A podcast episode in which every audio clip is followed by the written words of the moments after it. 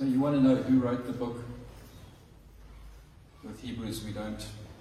You want to know when it was written? With Hebrews, we can only guess more or less. We want to know to whom it's written. With Hebrews, we don't know exactly who, where they were living. What was the general purpose or the main aim? Well, that we can figure out because the writing speaks for itself. It's also good to have a, an outline, and I'm not going to do an outline today, but having an outline when you study a book is really useful. And sometimes you only get a feel for what the outline is after you've read through it a few times. So I want to encourage you, before I go and do an outline on Hebrews, why don't you just read it sometime in the next couple of weeks? Maybe by next Sunday, you can read chapter 1 and 2 of the book of Hebrews, but um, it's, a, it's a little bit too long for us to go through every single verse as I preach, but we'll do, we'll do it at varying paces over the coming weeks. Um, what, what is the book of Hebrews? Well, it's in the New Testament, and it's a medium length book, and if you were to read it yourself, it should take you less than an hour, start to finish. 13 chapters, 44 minutes according to NIV, and 45 minutes according to some other analysis. I looked because, you know, it's good to know before you, you know, and undertake like the eating of an elephant, you want to know how many mouthfuls you're going to eat. Hebrews used to be my favorite book in the Bible. It may still be my favorite book. I just haven't gone back to it that much in the last few years. But when I was a young Christian and I started to understand how the new covenant, the, the, the thing that we come into in Christ, how it is a kind of a perfection of everything that was wrong with the old and a completion of all the requirements of the old, I got very excited by the book of Hebrews because it told me a whole lot about Jesus and what he did for us. And also how awesome Jesus is.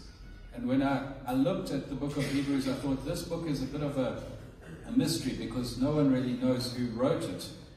And um, for me, that was kind of intriguing at first, not from the academic point of view, but the point of view that in our Bible, there's a, a book or a letter that's been written that we actually can't trace back to a specific person. And I thought for a while about that and why would God allow that to happen? I even speculated in my mind that maybe this book is so important that God just wrote it and slipped it in there. You know, supernaturally just put it on paper and didn't sign an author because there wasn't a human author. You know, of course, that would have been a, an absolute miracle. But um, absolute miracles happen. Could it be that Hebrews is so important that it has to be in the Bible, even though we don't know exactly who wrote it? Well, that's definitely the case. Over the years, people have supposed that it could have been written by Paul or Barnabas or Apollos or Silas or Aquila and Priscilla, even Clement of Rome. And for some time in my life, people were saying, you know, Paul wrote the book of Hebrews. And the, the funny thing is that that never sits with, me when I, when I think about it, because I read through the book of Hebrews maybe uh, four times before I even cared about who had authored it. And you get a feel for what you're reading and how it flows. And it's like when I read Isaiah, I struggle. I always struggle with Isaiah. I, I go as much as I can, I try and work through it sequentially and try and understand everything that's going on. And it just feels to me like it's not cohesive. There's something that I struggle with in Isaiah. Now, that could be just me. You know, some guys, that's the book they wrote their thesis on and they love it. I loved Hebrews, so I read it just to absorb the content, just to see what is what's written there. Like when I was younger, I read lots and lots of C.S. Lewis. And you can easily tell when you're reading C.S. Lewis his arguments run over pages in his books. When you read C.S. Lewis, it's like you kind of have to follow what he's thinking carefully and try to work out what his reasoning is because he's so bright that he puts arguments together that aren't just little soundbite points that you can make in a paragraph. So you have to read this paragraph, then that, then that, then that, and eventually something magnificent emerges in his thinking. And he communicates that way. Now, when you read Paul's writing, you get a sense of how Paul thinks and how he articulates ideas. You can see that in the book of Romans, you can see it in his other letters, Galatians and Ephesians, and you know when you're reading Paul. But when you read Hebrews, you're not reading Paul. It's definitely not Paul. So, sorry, there's tons of guys that thought it was Paul, but they're wrong. It just can't be. And, uh, and to add weight to this, of course, the guys who have looked at this know Paul frequently appealed to his own apostolic authority in his letters. Paul, an apostle, he often writes at the beginning of a letter and he talks about the authority he gave. And when he speaks about his ministry, he speaks about how he got his revelation from Jesus. That's who Paul appeals to as his mentorship. He, he doesn't say, I learned this from James or I learned this from Peter. Instead, he's the guy rebuking Peter. He, he says, I met Jesus on the road to Damascus. That's how Paul writes, and his authority came from Jesus. But in Hebrews, in Hebrews 2, verse 3, the writer says, How shall we escape if we neg- neglect such a great salvation? It was declared at first by the Lord, and it was attested to us by those who heard. So this writer is saying that they that this salvation stuff came to us from others, from those who heard.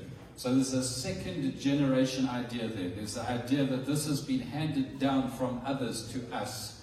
And the writer includes himself in that us category. Completely unlike anything Paul would have said.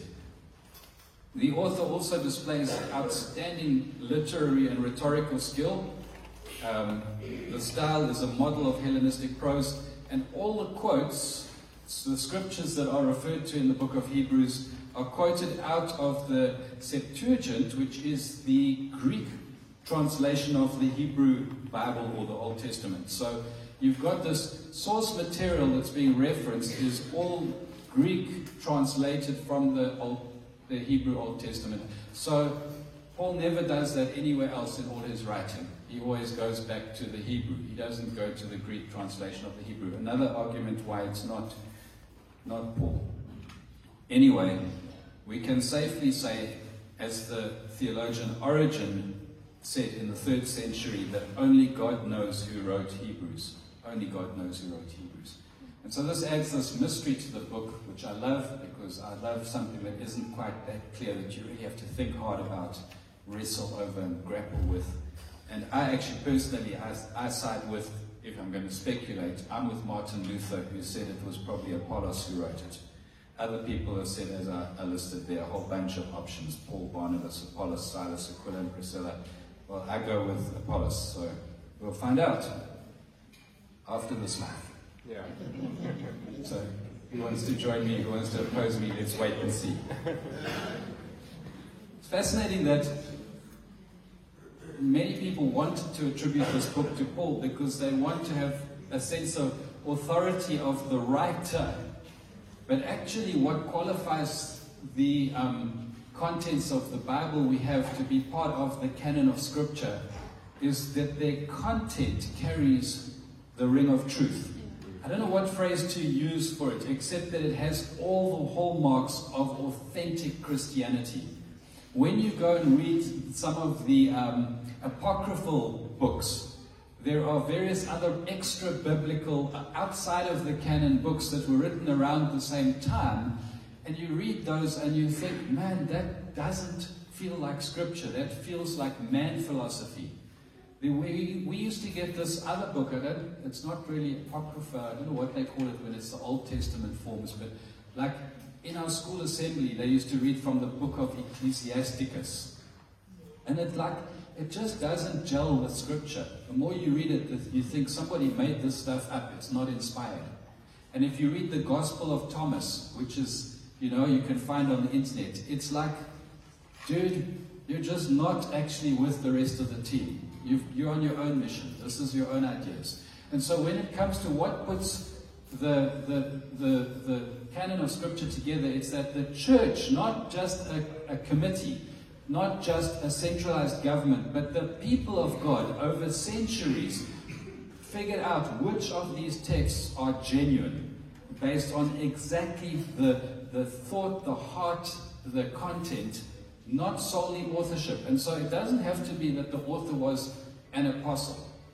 Uh, and that's already the case with other books like uh, Mark and Luke. You know, Matthew, Mark, Luke, John. Um, the, Luke wasn't one of the original disciples of Jesus. Um, Mark wasn't, but they got to write gospels that are written that are included in the canon. Why? Because of who they were with and the authenticity of what they wrote. So, um, Mark was not one of the original disciples. He was traditionally seen as a disciple of Peter. He was an evangelist and he spent much of his time with apostles, including Paul and Peter. And the gospel, according to Mark, is most likely much influenced by Peter's recollections. So its authenticity is there, but the authorship doesn't have to be an apostle. So in this case, what makes Hebrews so spectacular is that they recognized that the content was so important that they would put it into the canon of Scripture even without knowing who the author was. That's profound to me. That means Hebrews was considered a vitally important book because even without credentials, its content was so significant that by 300 or so, the Council of Nicaea, I think it was, the guys said finally, this is now part of the canon of Scripture. We are recognizing it. But that was a consensus that emerged from church history. It emerged not just from a bishop in Rome. In fact, Rome was no more represented at the Council of Nicaea than many other local churches. Most of the churches just sent two bishops to the council, and the whole wider body of Christ was actually being heard in what they established at that council. And part of that was to deal with the inclusion of Hebrews as part of the canon of Scripture. For those of you that are interested in the idea of where the Bible comes from, there are two miracles at work. There's the miracle of God inspiring writers, so God by His Spirit would, would superintend over a man as he wrote a letter to another church, like Paul writing to the Galatians, and God would inspire him to say things and guide him in his thinking. Not control him, but basically there was a supernatural influence that made sure that what we needed was written to, to understand who God is. And so that inspiration of Scripture is the one part. But the canonization of Scripture we take with the measure of faith too. The idea of that process by which we end up with the Bible, we have to believe that God has cared enough to help the church sift between that which is authentic and that which is false. And so we look at the canonization of Scripture as a miracle too. It was a process guided by the Spirit of God. Ultimately, so that we have a Bible which is complete and doesn't need anything outside of it to give us the truth. You don't need more than the Bible. You don't need the Gospel of Thomas. You don't need Ecclesiasticus. You don't need other apocryphal texts. Extra biblical and alongside of the Bible, knowledge is useful because then you understand history and context better. But what's in the Bible is sufficient and complete. And Hebrews had to be hidden. So when was it written? The book of Hebrews was written somewhere from the 60s to the 90s. I don't mean the 1960s to the 90s. I mean the original 60s, before the hippies. Um, the 60s to the 90s, meaning kind of in the very early church, but not the first generation. In Hebrews 2, verse 3, we've just looked at this already. We see that it's a generation that heard from a previous generation. It was declared at first by the Lord, and it was attested to us by those who heard. So Hebrews 2, verse 3 shows us it's a generation on. In Hebrews 5, verse 12, this second generation of Christians is, is being rebuked for not being mature yet. So Hebrews 5, verse 12 says, uh, You ought to be teachers by now, but you need someone to teach you again the basic principles of the oracles of God. You need milk, not solid food. So they're being rebuked for not being grown up. So they're not young Christians. In Hebrews 10, verse 32, it says, Recall the former days when, after you were enlightened, you endured a hard struggle with sufferings. They've got a history. These guys have lived their faith for a long time already, so they're years into Christianity. And by Hebrews 13, verse 7, Remember your leaders, those who spoke to you the word of God. So there's a past tense to the writing of Hebrews, there's a history behind it. Consider the outcome of their way of life and imitate their faith. So we see that Hebrews is not a new book on the scene in terms of church history, it's the second generation of believers that are looking at it. And um, It's referenced in the book of 1 Clement, which is outside of the Bible book. So that helps us date this book. That's why I said outside of the Bible books were good for historical knowledge, not theological knowledge necessarily. So here we see 1 Clement was written for sure in 95 because it is dated and it references Hebrews. So Hebrews was written before AD 95. It was also not directly during persecution that Hebrews was written, but between persecutions. Now, there was a persecution under Nero in AD 64, and there was another persecution under Domitian around AD 85. So we know it's between 64 and 85. the lack of the, in the book of any reference to the destruction of the temple, which happened in AD 70, means it's fairly likely it was written just before then. So maybe AD 68. But it could also be after the destruction of the temple, maybe the, the, the, writer just didn't make reference to it. Anyway, if you want to know when it's written, it's the late 60s to, the, to maybe around about 80 AD. That gives you quite an accurate window. And who was it written to? Well, three things. This is from a study Bible. Three things you can consider when you want to know about readership. What was their uh, racial background? Um, in fact, some people have said that maybe they were Gentiles, but really most evidence points to the idea that these are Jewish believers, even the title to the Hebrews. But what's interesting is by various studies, you can work out that they probably weren't, uh, they weren't the main body of Hebrews, neither in Rome itself nor in Jerusalem. It was probably a church that was like, you know, you get these expat churches uh, you could go to um, the, one I visited in Mauritius. There are a whole lot of South Africans there. You find a whole bunch of South Africans in another place, not, you know, and it could be that there were a whole bunch of Hebrews gathered together somewhere near Rome, and it was just a bunch of those guys. That's most likely who is being addressed in this book. The reason we also know that it's most likely Hebrew people, Jewish background, is because the writer makes so many references to the prophets, the angels ministering to Israel, to citations concerning the Levitical worship system. So they were expected to be familiar with a whole lot of Jewish history. But where exactly were they? Well, not Jerusalem, most likely. Most people think somewhere in Italy, and so Rome or Italy is the answer that we generally accept to be where these people were living. See, they weren't poor in Hebrews 6, verse 10, in Hebrews 6, verse 10, it says, God is not unjust so as to overlook your work and the love that you've shown for his name in serving the saints. So they were able to resource saints. They were serving, and often that in, in Scripture is giving something to support. So they were helping the wider church. You're not in a position to do that at that time in history if you're living in Jerusalem.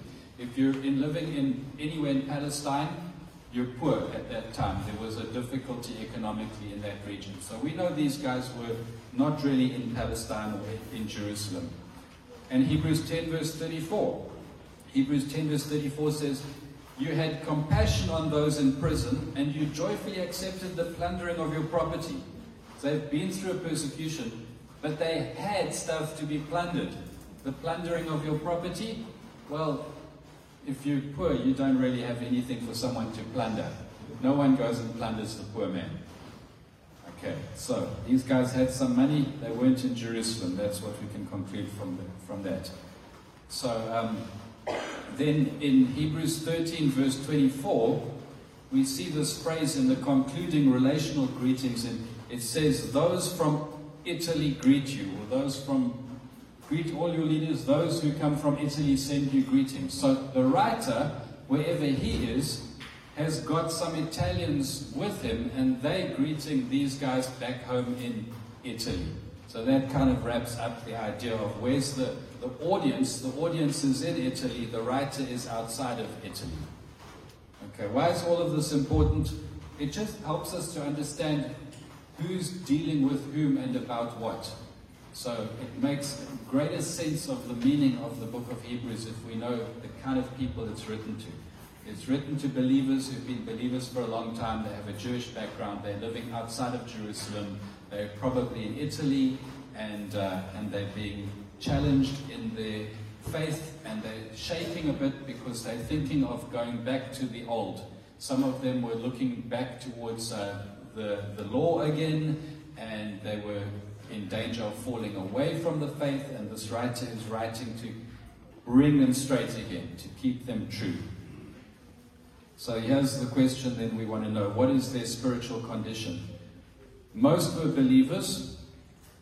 Of course, in every church group, there could doubtless be some people who just profess faith. But the author calls it in, in, in Hebrews 13, verse 22, he calls this letter a word of exhortation. It's a letter of encouragement, it's a word of exhortation. And this is because some were in danger of abandoning their faith in Christ and reverting to Judaism. The readers are persecuted to some extent, but not to the point of being martyred. So in Hebrews 10 it says, You haven't resisted to the shedding of your blood, you haven't been killed for your faith. So they're under some pressure. Some of them are in danger of falling away, but it's not an extreme, it's not an extreme persecution like the ones under Nero and Domitian.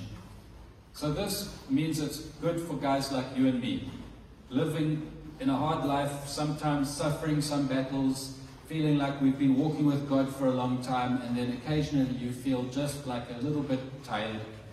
And in some cases, people hit a wobbly during the course of their faith, where they things are going so wrong for so long that they start thinking, is Jesus even worth it? Is this Christianity thing really all it's supposed to be? And I don't know about you, but many believers, they come in full of the, the, the, the sort of, let's say, the feelings of, wow, I'm born again. When they first get saved, everything is awesome. And God is amazing, and church is the best. And that lasts like a honeymoon phase. And then comes something that doesn't fit into your thinking, and God doesn't bail you out of some difficulty, and, and, and someone in the church doesn't greet you, and then you get the preacher preaching a message you don't like, and then someone, you know, and after a while you think, like, I'm not sure that I really like this stuff anymore. And three, four, five years into your faith, some, some people go on a big wobble. A book like Hebrews can be extremely helpful because it can tell you why you shouldn't wobble.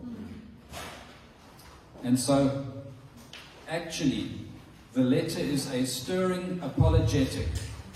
That means an, an, an explanation, an argument, a persuasive discussion on the superiority of Christ and Christianity over Judaism in terms of priesthood and sacrifice. And for the remainder of my message today, I'm going to explain the purpose of this book some more. If you wanted a theme, it's the superiority, superiority of Christ yes. and Christianity. The words better, perfect, and heavenly appear again and again and again. The outline shows how the theme is developed by proving that Christ is superior both in his person and in his priesthood. So it centers on Jesus. This book is magnificent because it speaks all about Jesus as what, who he is and how he could accomplish what he accomplished and how much greater he is than any alternative. William Barclay, in his commentary on the letter to the Hebrews, put forward different ways in which people derive meaning from their faith. And he describes four grand ideas of how you as a believer would find meaning for your faith. And I, I want to go through what he says so that we can all benefit from understanding how Scripture addresses us so personally and so specifically. So there's four ways people would generally come looking for God. For one person, it's about inward fellowship with God. A union with Christ that is intimate and close. Christians can be said to live in Christ and Christ in them. So that's how some people look at their faith. They say it's all about inward fellowship with God. And that was actually Paul's conception of faith. Paul, as an apostle, he wrote a great deal about Christ in you. To live is Christ, to die is gain. You're in him, he's in you. It's this union, this mystical union. It's intimate faith. That's how Paul viewed things. And if you're looking for God that way, then when you start to read Paul's stuff in the New Testament, it will, it will say to you, Yes, I see it. I see how I can be one with God. He's in me, I'm in him. To some, the faith is about that which gives us a standard for life and the power to reach that standard. That's what James and Peter emphasize. When you read about uh, James talking about show some works with your faith, and Peter talking strongly about the conduct of your life and repentance, it's like Christianity is a standard. There, there's a, there's a, a life that you must live for the glory of God, but it's not like the law because it's not just a standard, but it has grace to empower you to live up to that standard. So James says genuine faith is proved by works. He's not driving you to works, he's driving you to genuine faith, which will be demonstrated in works. So for James and Peter, there's a standard by which you should live your life. We need that. We need Paul's understanding that there's a union with Christ. We need Peter and James to tell us there's a standard by which we must live and there's grace to empower us. To some, it's the highest satisfaction of their minds. For some people, their minds seek and seek until they finally discover that, that there is rest in God. There is an end to the seeking for the truth. Plato said the unexamined life is a life not worth living. For some people, they have to understand things in order to make sense of life. And that's a characteristic of John's writing. So when John writes, he writes, like if you read John, his actual gospel, chapter 1, you will see extremely rational arguments being put forward. In the beginning was the Word. The Word was with God. The Word was God. And, and he goes on and he explains the faith in terms that satisfy the mind. Beautiful. God's not just saying, just believe and don't have any reasons. He's saying when you believe, there's a foundation for your faith that's built on truth that is reasonable. So, for some people to understand and make sense of life, they need this, and John, he writes like that. But the fourth kind of person, and that's where Hebrews comes in. The fourth kind of person, it's about access to God. It's that which removes the barriers and opens the door to his living presence. That's what the faith is when it comes to the writer of the letters to the Hebrews. His mind was dominated by the idea of access to God and how Christ makes that possible. And so that's a new theme that you don't get from the other writers. You don't get it from Peter and James and John and Paul. In this Hebrews, you get an understanding of access to God. It's a beautiful description. Just looking at those four things makes me admire what God's done for us in His Word. That He's said to you, if you're if you're seeking this, here's how it works. If you're seeking me and you want access to me, this is how you can understand it from Hebrews. If you want to understand the reason for everything, look at John chapter 1 or the whole of John's writing. If you want to know about union with Christ, read Paul's writing. But God is basically feeding you at every level of every need. It's beautiful. So, God is truly multifaceted and able to meet the longing and need of every one of us. In the letter to the Hebrews, the essential theme is captured right here in Hebrews chapter 10, verse 19 to 22. We'll read Hebrews chapter 10, verse 19 to 22. Therefore, brothers, since we have confidence to enter the holy places by the blood of Jesus, by the new and living way that he opened for us through the curtain, that is, through his flesh, and since we have a great priest over the house of God, let us draw near with a true heart in full assurance of faith, with our hearts sprinkled clean from an evil conscience and our bodies washed with pure water. Can you see how the barriers are taken away and the call is, let us draw near? And that, if you wanted to put in a phrase, what is, what is Hebrews about? It's about Jesus being better because he made the way open and you can draw near to God. That's where we can get to. We can have access to God. And when we look at the book of Hebrews, by the end of this journey, you're going to be like, wow, I am in awe of Jesus because he made this possible. So that's where we can get to. We can have access to God. Of course, even that has different meanings to different people depending on where they're coming from. The book of Hebrews will speak to you depending on your background. Doesn't matter. You could come from here or here. It will pull you towards Christ. It will show you He's the way. And in this sense, the writer to the Hebrews had a, a very special background in his personal life. He was able to understand both Greeks and Jews, the Hebrews and the Gentile world. And he actually drew on that. And so he would basically show that Jesus is the answer to each man's search. So stick with me for a few more minutes, a few more thoughts to share. Greek thought. So the way Greek people thought, from the time of Plato in about 500 BC, they were occupied with the ideas of contrasts between the real and the unreal. So Greek philosophy grappled with this idea of what's really real. We still do that. Do you know how many people are talking on the internet about whether all this is a simulation? I don't know if you've read some of that stuff. It is weird. It is interesting, but some people think that the whole program is just a simulation and you're actually maybe just part of one corner of an AI. Anyway, consciousness. It's a, it's a big debate. So, what's really real? And it's, uh, it's a bit beyond me, but uh, I, I suppose when I was much younger, I was trying to work out how do I prove if I really exist? Or how do I prove if you really exist? It, it leads you to drastic thought, like you'll only really know if you kill someone or get killed. So don't go too far down that road. But it was a, a Greek idea that somewhere there was a real world of which this was only a shadowy and imperfect copy. Plato proposed the idea that somewhere there was a world perfect, a world of perfect forms or ideas or patterns, of which everything in this world is actually an imperfect copy. Now, he must have been a genius because he was looking at this world and he realized it was broken. He was looking at the effects of sin, but he didn't have a theology of sin. But he could look at it and say, This isn't how it's supposed to be.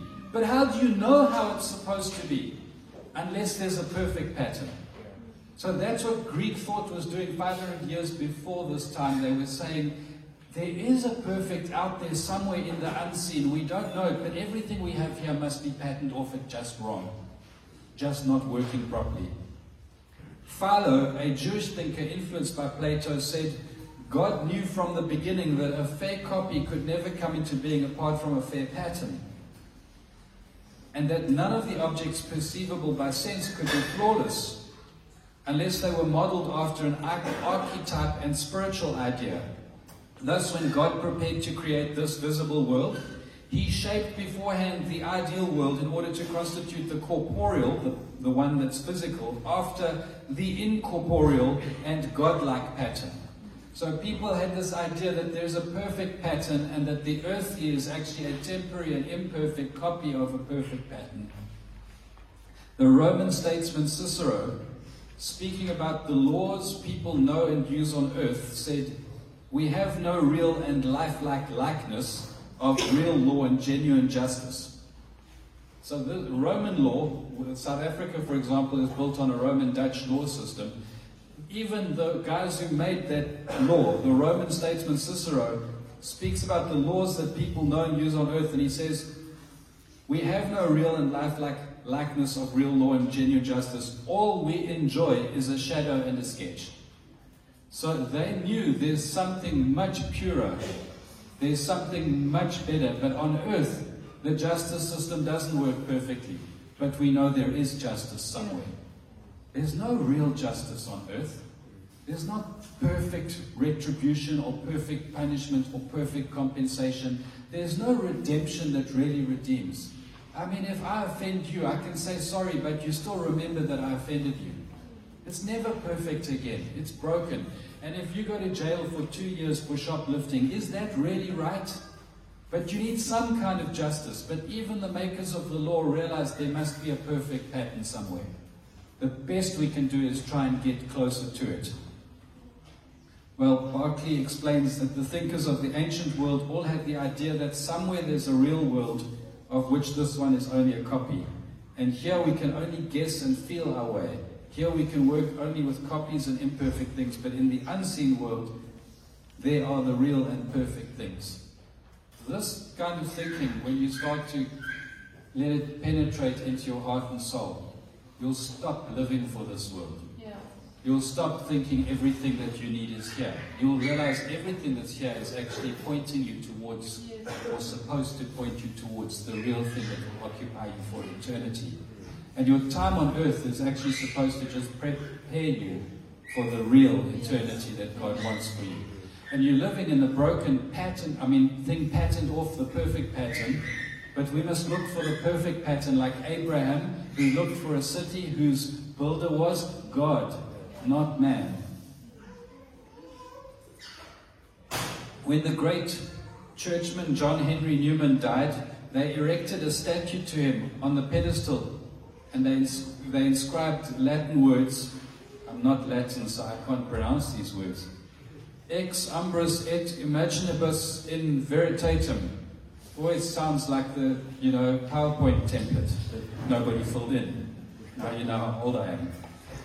What that means in English is away from the shadows and the semblances and into the truth.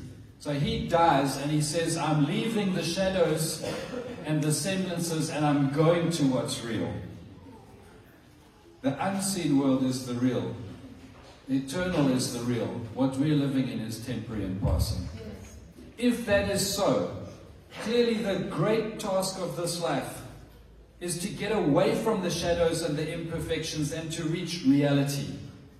This is exactly what the writer to the Hebrews claims that Jesus Christ can enable us to do. To the Greeks, the writer is saying, All your lives, you've been trying to get from the shadows to the truth. This is just what Jesus can enable you to do. In Jesus, you'll find that you move from the shadows to the truth, from the fake to the real. You'll find that everything this life tells you that's a lie and disappoints you, but you can have what you're longing for in Jesus. Yeah. And to the Jews, it's a very different situation, but also relevant to most of us. See, for Jews, unlike Greeks, they had a concept of God, not just philosophies. I'm sure the Greeks had their gods too, but to the Jews it was very specific. They had God. But their problem that was it's dangerous to come near to God. In Exodus 33, verse 20, speaking to Moses, God said, No one shall see me and live. And then Jacob exclaims after he has an encounter with God, I've seen God face to face, and yet my life is preserved. Jacob is stunned that he could have met with God. He wrestled, and he, he's like, I'm not dead. I've seen God face to face, yet my life was preserved. Similarly, for Manoah, who realized his visitor had been. So, this guy, Manoah, he gets an encounter. You can read about it in Judges 13. And he realizes the angelic visitor was the angel of the Lord. The Lord came to Manoah and he says to his wife, We shall surely die, for we've seen God. Now, that's how Jewish people felt about God. If you got too close to him, you would die. I remember Indiana Jones, you know, Raiders of the Lost Ark. Open that thing, die. That's what happens when you come into God's holiness. Open the box, die. So basically, that's how the Jews felt about God. Some of you feel about God the same way because of your sin. You think, I can't go near to God, I'm too much of a sinner. The great day of Jewish worship was the Day of Atonement. That was the one day of the whole year when the high priest entered the Holy of Holies, where the, the very presence of God was held to dwell. No one ever entered in except the high priest, and he only on that day, on the Day of Atonement. When he did, the law specified that he must not even linger in the holy place for long, lest he put Israel in terror. You see, the high priest, the most holy guy in the whole nation, could only go into the presence of God for a short time on one day of the year. That's how terrifying the presence of God is. That's how holy God is. we should recognize that's still true today. You should know that God is utterly holy and you in your sin would be utterly destroyed if you came near to him. And so the high priest would go in with that rope attached to him, with the bells on his clothing, so they could hear him doing his duties there in the Holy of Holies, that he could only hurry up and finish, because if he stayed too long, he could mess up and die. And of course, he had to make purification for himself, and purification for Israel, and purification for himself, and purification for Israel, year after year, and risk being struck dead. In view of this, the idea of a covenant came into Jewish thought. God, in His grace and in a way that was quite unmerited, approached the nation of Israel and offered them a special relationship with Himself. But this unique access to God was conditional on the observance by the people of the law that He gave them. We can see this relationship being entered into and the law being accepted in a dramatic scene in Exodus chapter 24. I actually wanted to read this. I know I'm running late. Exodus 24 when the covenant is confirmed, Moses took half of the blood, this is Exodus 24, verse 6. Moses took half of the blood and put it in the basins, and half of the blood he threw against the altar. Then he took the book of the covenant and read it in the hearing of the people. And they said, All that the Lord has spoken, we will do, and we will be obedient. And Moses took the blood and threw it on the people, and said, Behold, the blood of the covenant that the Lord has made with you in accordance with all these words. And in verse 9, then Moses and Aaron, Nadab and Abihu, and 70 of the elders of Israel went up, and they saw the God of Israel. And they saw the God of Israel. That's how verse 10 begins.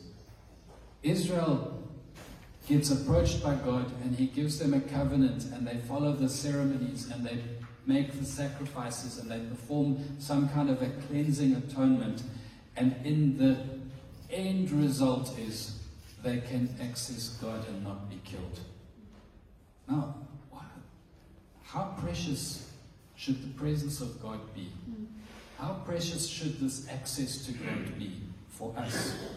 If that's what they would risk to access God, and God, in His grace and mercy, would allow this chosen nation, Israel, to have a way, imperfect as it was, to be temporarily cleansed so that just one guy, once a year, after that, would be able to go into the presence of God. And he did, at the risk of his life. Now, how do you value the presence of God? How do you value access to God? See, this should stun us. We should be like, wow, there was blood, blood put on people. Only the leaders could go, but they saw the God of Israel. What, what, what, you can't put a price on that privilege. You can't put a, a value to the, the, the gift of God's grace that He's saying, You can come and meet with me. You can draw near to me. You can come into my presence. And, and we as believers, we should hallow the presence of God, who He is, His name, and the fact that we have access to God. And Israel never had anything close to perfect because only one guy could go in and represent the nation, and he could only do it in a hurry, and he had to do it again and again and again.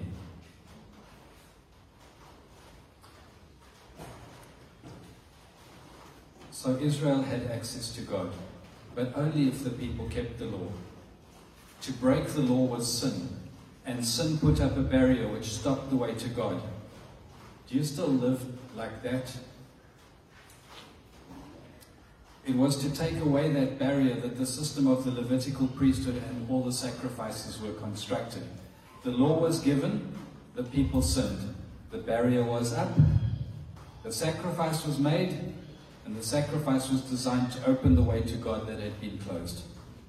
But the experience of life was that this was precisely what the sacrifices couldn't do. It was proof of the ineffectiveness of the whole system that sacrifice had to go on and on and on. It was a losing and ineffective battle to remove the barrier that sin had erected between men and women and God. Now, some believers are still Christians, are still living in that paradigm. They're thinking like, I've sinned, I must repent, or I can't come near to God. I've got to do some kind of penance, I've got to make right.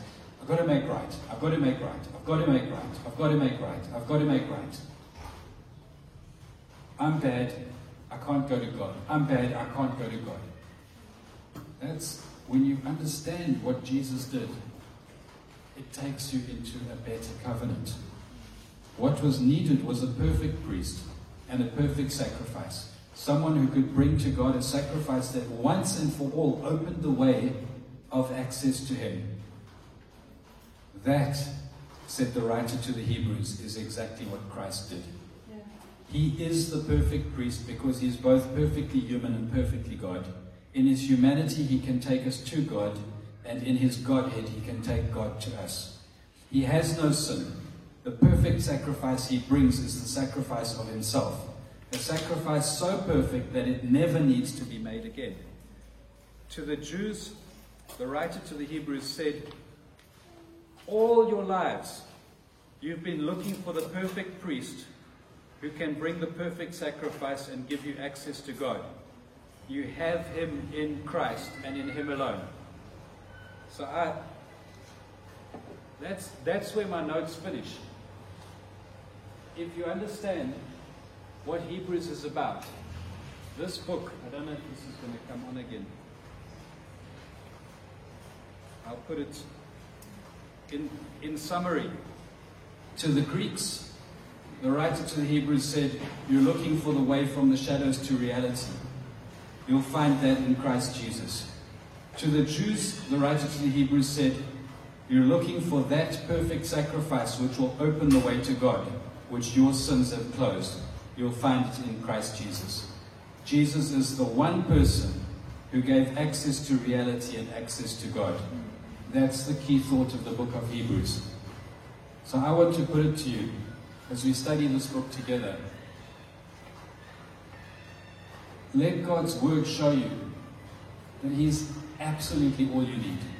That Jesus is the answer to every question, every search. When you're looking for truth, when you're looking for reality, when you're looking to move from darkness to light, Jesus is the way. When you're looking for something that could deal with who you are and your sin, Jesus is the answer. When you want to access God, you can come because of what Jesus has done as a perfect priest and a perfect sacrifice. Those are the things we're going to understand much, much better. Won't you stand, the band?